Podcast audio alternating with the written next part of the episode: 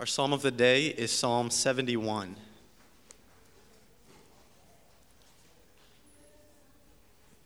In you, O Lord, do I take refuge. Let me never be put to shame. In your righteousness, deliver me and rescue me. Incline your ear to me and save me. Be to me a rock of refuge, to which I may continually come. You have given the command to save me for you are my rock and my fortress. Rescue me, O my God, from the hand of the wicked, from the grasp of the unjust and cruel man. For you, O Lord, are my hope, my trust, O Lord, from my youth. Upon you I have leaned from before my birth. You are he who took me from my mother's womb. My praise is continually of you. I have been as a portent to many but you are my strong refuge.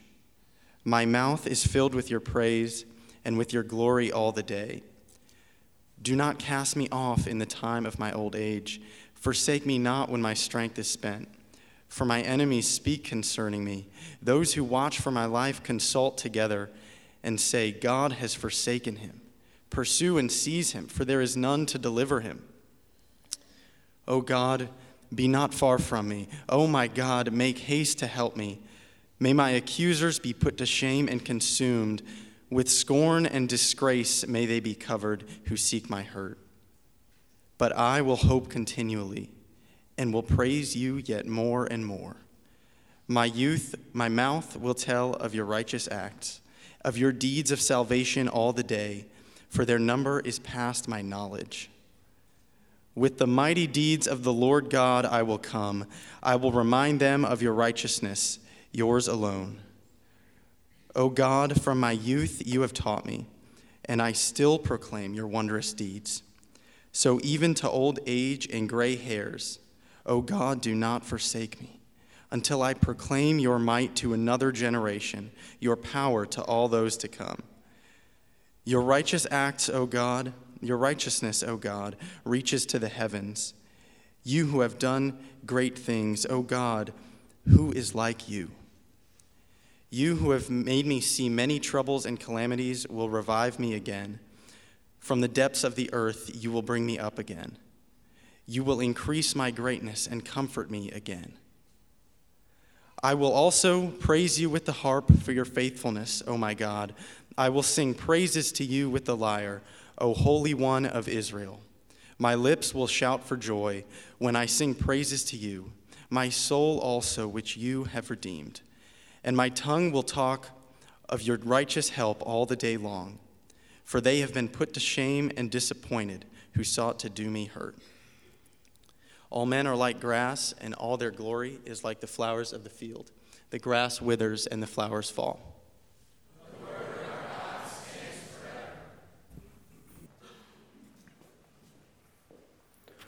Our Old Testament lesson is found in Isaiah 46, beginning in verse 3.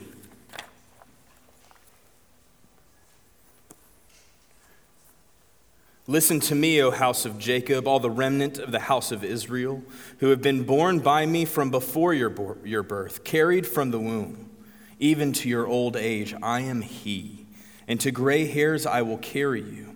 I have made and I will bear. I will carry and will save. To whom will you liken me and make me equal and compare me, that we may be alike? Those who lavish gold from the purse and weigh out silver in the scales, hire a goldsmith and he makes it into a god. Then they fall down and worship.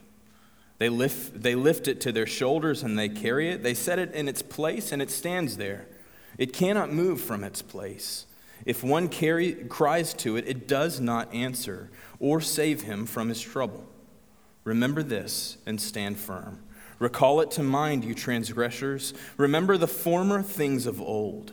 For I am God, and there is no other. I am God, and there is none like me, declaring the end from the beginning and from ancient times, things not yet done, saying, My counsel shall stand, and I will accomplish all my purpose calling a bird of prey from the east, the man of my counsel from a far country. I have spoken, and I will bring it to pass. I have purposed, and I will do it. Listen to me, you stubborn of heart, you who are far from righteousness. I bring near my righteousness. It is not far off, and my salvation will not delay. I will put salvation in Zion for Israel, my glory. This is the word of the Lord. Amen. Let's pray. Lord God, we ask for your presence this morning. Ask that you would give us insight into these, your scriptures. Open our eyes to see wonderful things in your law and teach us this morning. We ask in Jesus' name. Amen. Friends, uh, I'm not wearing a bow tie this morning because it was hot and uh, I, I could not handle it. Uh, so please forgive me for those of you who have been accustomed to not seeing my neck. Uh, but we're, we're going to be in Psalm 71 this morning, continuing our series uh, looking at God as a refuge, uh, discussing how God is a refuge for the weary and the exhausted. And uh, as we begin, I, I heard a story recently about an Army sergeant. I was watching the news, uh, won't tell you who it was, Megyn Kelly, uh, on Wednesday, and uh, she was discussing um, a, a story about folks, uh, men and women who returned from the battlefield. And she was talking about a, partic- uh, she was speaking to a particular man. He was an army sergeant named Brian Hood. And he was willing to open up about his story uh, and his story of struggling with entering back into American society after spending years uh, in Iraq and Afghanistan.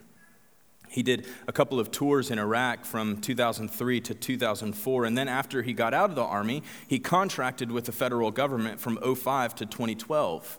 And in 2012, he was injured.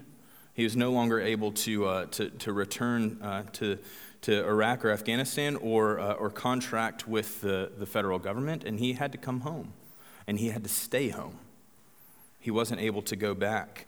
Um, and, his, and in his, his words, as he was adjusting to society, he says that there was a disconnect. There was a disconnect between he and his family and his children. There was a disconnect between he and society, the society that he entered back into. He felt meaning and purpose when he was fighting battles, when he was engaging in uh, the brotherhood that he discussed. And then he came home and felt a disconnect. He felt a lack of meaning. He felt a lack of purpose. And in an attempt to fill some sort of void, he started a CrossFit gym. Now, if you're unfamiliar with CrossFit, it is uh, an extreme version of exercise that anyone my size should never engage in. Uh, and it mixes like weightlifting with body weight exercises with cardiovascular ex- exercises and does it in a timed uh, run, and you're competing against each other, and there's now a big competition on ESPN. Um, and, and then after a few years of, of running this gym and dealing with human beings, he had just had enough.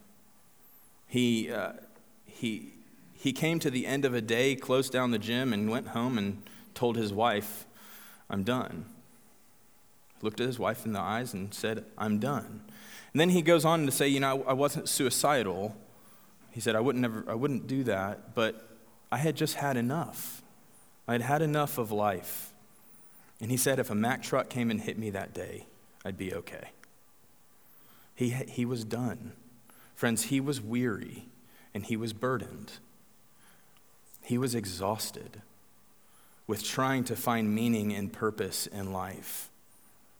He was done. And maybe you've been there. Maybe you are there now where you want to go home and tell your spouse, I'm done. You want to self medicate and you want to escape. Maybe you know what that feels, and maybe you're there now.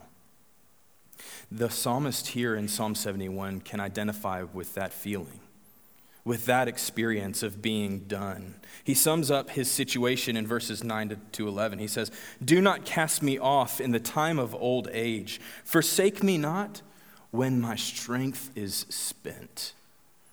Friends, his strength is, has been spent. Now, if we take this to be David, uh, which, which I would argue it is, uh, he has, he's coming to the end of his life and he has seen a whole lot of battle. He's seen a whole lot of difficulty. And he continues to have enemies surrounding him. He's coming to the end of his life, and his strength is spent. He says, For my enemies speak concerning me. Those who watch for my life consult together and say, God has forsaken him. Pursue and seize him, for there is none to deliver him. Friends, not only is he coming towards the end of his life and weary, but he continues to have those enemies surrounding him. And so he's tempted to despair. He's tempted to want to escape, to tell his family that he's done. But he makes clear in verses 1 to 3 that refuge is not found in that escape. Refuge is not found in self medicating. Refuge is not found in telling everyone that I'm done after your exhaustion. He says in verses 1 through 3 that refuge is rooted in the righteousness of God, that refuge for the weary is found in God and in his righteous acts. He says, In you, O Lord, do not do I take refuge. In the midst of his exhaustion and his weariness, he says, In you, O Lord, I take refuge. Let me not be put to shame. In your righteousness, deliver me and rescue me. Incline your ear to me and save me. Be to me a rock of refuge to which I may continually come. You have given the command to save me, for you are my rock and my fortress. Friends, he's telling us and telling the Israelites of old that rest and refuge for the weary soul is not in escape, it's not in self medicating, and it's not in, uh, in, in the midst of the exhaustion. Friends, refuge is found in God, in His righteousness in the midst of our exhausting times. And so, what does this righteousness mean? He in the Bible, God's righteousness is not merely his, like, his character. It's not merely uh, discussing who, who God is. It's not just a character value, but it's actually an activity. Righteousness means that God acts rightly and justly all the time. It means that God engages with a broken world in just the right way, in a just way. And the psalmist is calling on God's righteousness and his activity to engage a people who are rebelling against him, to deliver and save and provide salvation. And he's trusting that his refuge is in that righteousness, that his refuge is found and rooted in the righteousness of God. And so we're just going to ask the question how does God act in Psalm 71? If it is right, the righteousness of God that our, our refuge is found, and righteousness is an activity of God, how does He act? For a man or woman, for you who are weary this morning, how does God act for you? Well, first, God delivers you. Hear what the psalmist says. He asks for a present deliverance in verse 4. He says, Rescue me, O God, from the hand of the wicked, from the grasp of the unjust and cruel man. He's asking for a present deliverance for those who are still on him, seeking to shame him. And then in verse 13, he realizes that God also acts in the future, and he says, May, may my accusers be put to shame and consumed with scorn and disgrace. May they be covered who seek my hurt. And then in verse 24, he looks to the past, at, at how God has delivered him. He says, My tongue will talk of your righteous help all the day long, for they have been put to shame and disappointed who sought to do me hurt. Friends, there is a very uh, present reality of God's deliverance. Yes, there is a, a past and a future deliverance that God will offer to us. There's a past deliverance in the cross of Jesus where he has uh, he, he worked the hardest uh, of miracles for us, where he took onto himself sin and shame that we would be freed from sin's guilt and from sin's shame and from sin's power. There's a very present, or there's a very, there's a future deliverance that God will give us when he comes to make all things right, when he will rightly judge the living and the dead. But there is also a very present reality of God's deliverance. He's so kind that he not only acts in the past, He's, not, he's, he's so kind that he not only acts in the future, but he acts currently to deliver us from harm. If you think hard enough, I guarantee that you can think in your life how God has delivered you from harm. I can recall one of those seasons for me. There was a season when I was debating uh, doing college ministry. Uh, it was a very short season, um, but it was a season nonetheless. Uh, and it wasn't with RUF, so I, uh, I'm not discussing college ministry with RUF. But uh, if I had been hired on by this college ministry, I would have been working with a particularly unhealthy human being. Uh, with an unhealthy dude. Uh, he had hurt some people in the, in, in the past uh, as he was doing college ministry, and he then went on to do some more harm uh, in, uh, to some other folks. Uh, and, and I would have been a part of that had I continued down that path. But God halted that track that I was on. He halted even that desire.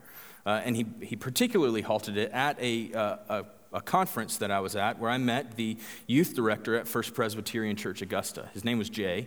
Uh, and I came, uh, I ended that conversation with Jay thinking, I want to work with that dude. And so I did.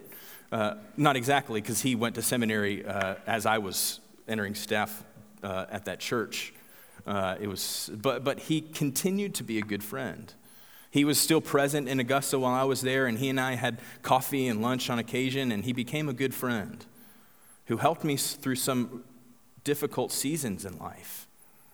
He loved me well, and God, de- God delivered me. God had protected me from harm that could have been done, that was done to other people.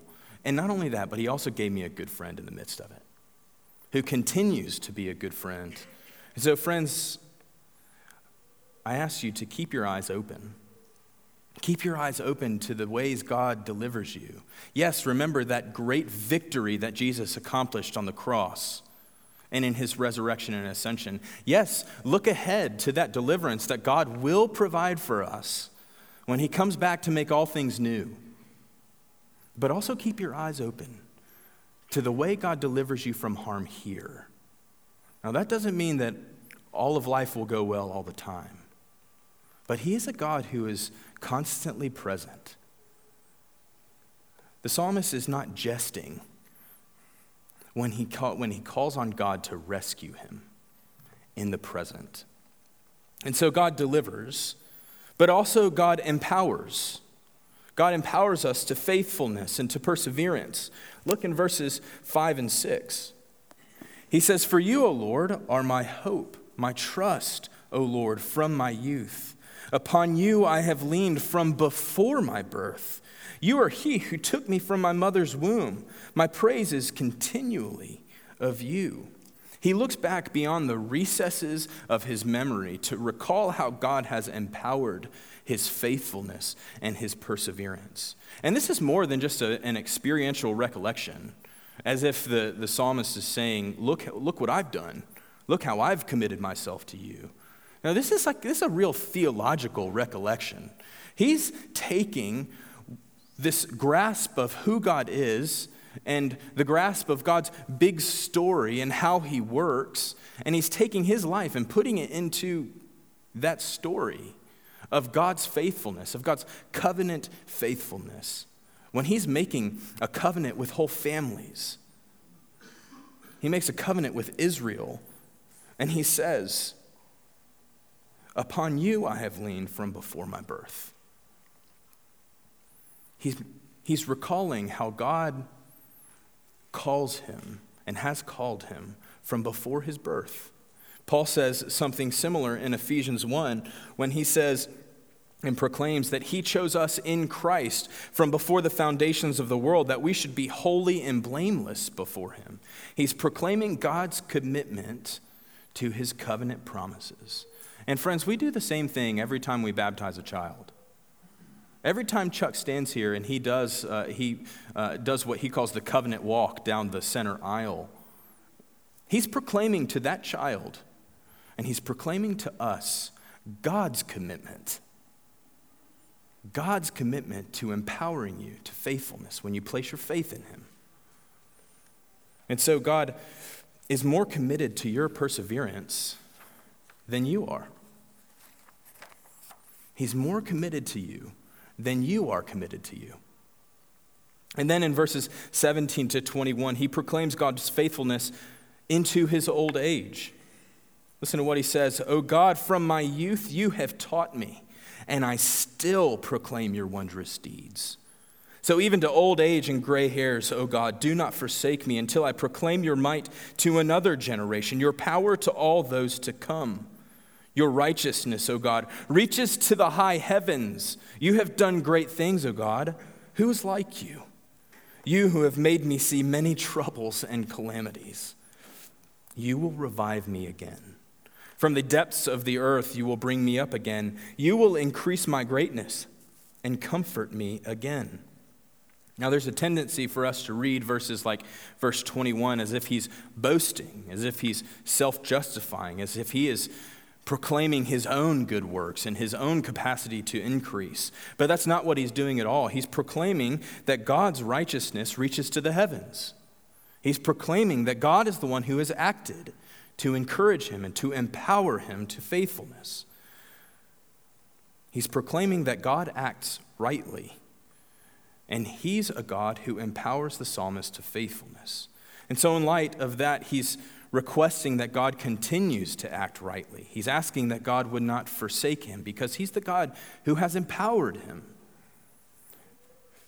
And so his boast is not in himself. His boast is not in his capacity to, to endure. He's, his boast is not in his capacity of faithfulness.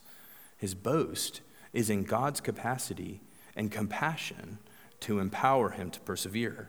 And so, friends, what's your boast? When you lay your head down at night, when you come to that season in life when the end is near, what is your boast? And what is your rejoice? Do you rejoice in yourself? Do you rejoice in your accomplishments? Or do you look outside yourself to God, who empowers you, who empowers your faithfulness? And lastly, uh, for you saints who are weary, God not only delivers, He not only empowers, but He also guides. He guides you through life. He shows us the way He wants us to live in His world through His scriptures, through His word, but He also shows us through His saints, through those Christians who are surrounding our lives. He, uh, that's one of the, the functions of the church is that we would be a community of saints, of broken individuals who are teaching other broken individuals how to live, who are giving wisdom to other people and what it means to live a faithful life in the midst of God's broken world. He says uh, in verses 7 and 8, I've been a portent to many.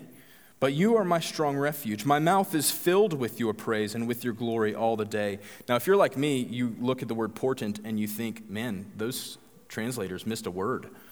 Uh, but uh, when you look it up, it, it actually means sign. The word portent is, uh, is just the translation of a Hebrew word that means sign. I have been a sign to many. And it may be a sign of warning or it may be a sign of encouragement. Maybe a sign, uh, maybe the psalmist is uh, a sign of, uh, of warning to the community that if you continue in your rebellion and your sin, then life will not go well with you. Or maybe he's a sign of encouragement at what God does for those who place their faith in him, who offer themselves to God in service. And if this is David, we know exactly what kind of sign he was. He was both a sign of warning and a sign of encouragement, all at the same time. We all know his story of, uh, with Bathsheba, and he knows it and constantly can recall it to memory. He's a sign of warning of what it means to rebel against God. But he's, out, he's also the man after God's heart who offered himself in service of God. So he's both a sign of encouragement and a sign of warning in the community. Either way, he concludes God is my strong refuge. And then in verses 15 uh, to 18, he says this My mouth will tell of your righteous acts. Of your deeds of salvation all the day, for their number is past my knowledge. With the mighty deeds of the Lord I will come, I will remind them of your righteousness, yours alone. He's, ta- he's saying, I will remind everyone around me of your righteousness, of your faithfulness. And then he says, "O God, from my youth you have taught me, and still and I still proclaim your wondrous deeds. So even to old age and gray hairs, God, do not forsake me. Until what? Until I proclaim your might to another generation, your power to all those who come. See, friends, he's committing himself towards the end of his life to continuing to tell the next generation of the faithfulness of God. And so he offers himself as a guide, as a mentor to those younger than him, to those who are in seasons far removed from him that he has already gone through. So, friends, what type of sign are you? What type of sign are you to the next generation? What type of sign are you to the people around you? The church functions as guides for us. Are you a sign of warning? Are you a sign of encouragement? Either way, you play a vital role in the church to push people and encourage people to find their refuge when they're weary in the righteousness of God. But in order to know that, or in, in order to, to, to point people to rest and refuge in God, you have to know people. And not only know people, but you have to be known. You have to know their stories. You know, you have to know what makes them tick. Those stories that they have experienced all along the way. And you also have to share your own. You have to offer yourself as a guide. You have to offer your stories of God's faithfulness. Ladies, uh, if you have successfully, or even not so successfully, sent children to college, I know there is a whole generation of young moms who def- desperately need your help, who desperately need your wisdom. And, and maybe they don't always need your advice, but they need your presence. They need your care. They need your comfort and your compassion. They need you to offer stories of God's faithfulness in the midst of crying babies and exhausting nights. Gentlemen, there is a whole generation of young men who desperately need to know how to love God, who desperately need to know how to love our families, who desperately need to know what it's like to, be, to remain faithful in the workplace when there's compromising situations. We need your wisdom. We need your stories. We need you to offer yourself as a guide. A guide to teach us how to live in God's broken world. A guide to take God's word and apply it to our lives because sometimes it's just too hard to do it ourselves. And sometimes we don't know how to do it. And so we need your wisdom. We need your faithfulness. And so, friends, God, in his kindness, acts to deliver us, he acts to empower us. And he also acts to guide us through this life into uh, in living in a broken world. And I'll close with this. Uh, Cassie and I were on our way to Atlanta uh, for General Assembly uh, in the middle of June. Uh, and one of the ways that we survive car rides is, uh, is to listen to audiobooks. it kind of doles out the constant screaming of the baby and the constant need for food from the toddler. And, uh, and, and Cassie had heard of a particularly good book. Uh, it was called Jesus, My Father, the CIA, and Me. That's an interesting title. Jesus, My Father, the CIA, and Me. I would encourage you to, to, re- to write it down and read it uh, in your spare time. Uh, it's, a, it's the memoir of, a, of an Episcopal priest named Ian Cron. And it's a memoir that looks back on his life growing up with an alcoholic father who it also turns out worked for the CIA. Really? And during his memoir, you learn of a lady named Nanny. And as you can guess, she was the family nanny. She was British She was seasoned and salty. She had great one liners. Uh, but she had become somewhat of a refuge for Ian. Ian was the youngest of his siblings, and, uh, and his father's alcoholism turned uh, quite ugly uh, when he was in middle school and high school, when his brothers were, uh, were, were getting out of the house. And Nanny had become a refuge for him. She offered her home as uh, a place of refuge and solace. Sometimes uh, his brother would, would uh, had heard that his dad had had a, was having a particularly bad evening, and he would sit and wait for his son, wait for his brother Ian in the driveway, and he would pick him up and take him over to Nanny's. So Nanny would let him sleep on her couch, and she would be a refuge for him. And upon her death, uh, Ian reflects with these words. He says, Nanny died one month before I turned 24. My mother sat on the edge of her hospital bed and held her hand as she slipped into the heart of God. Minutes after Nanny died, my mother removed her cat eye glasses and gave them to me. I've kept them in the top drawer of my bedside table for 25 years.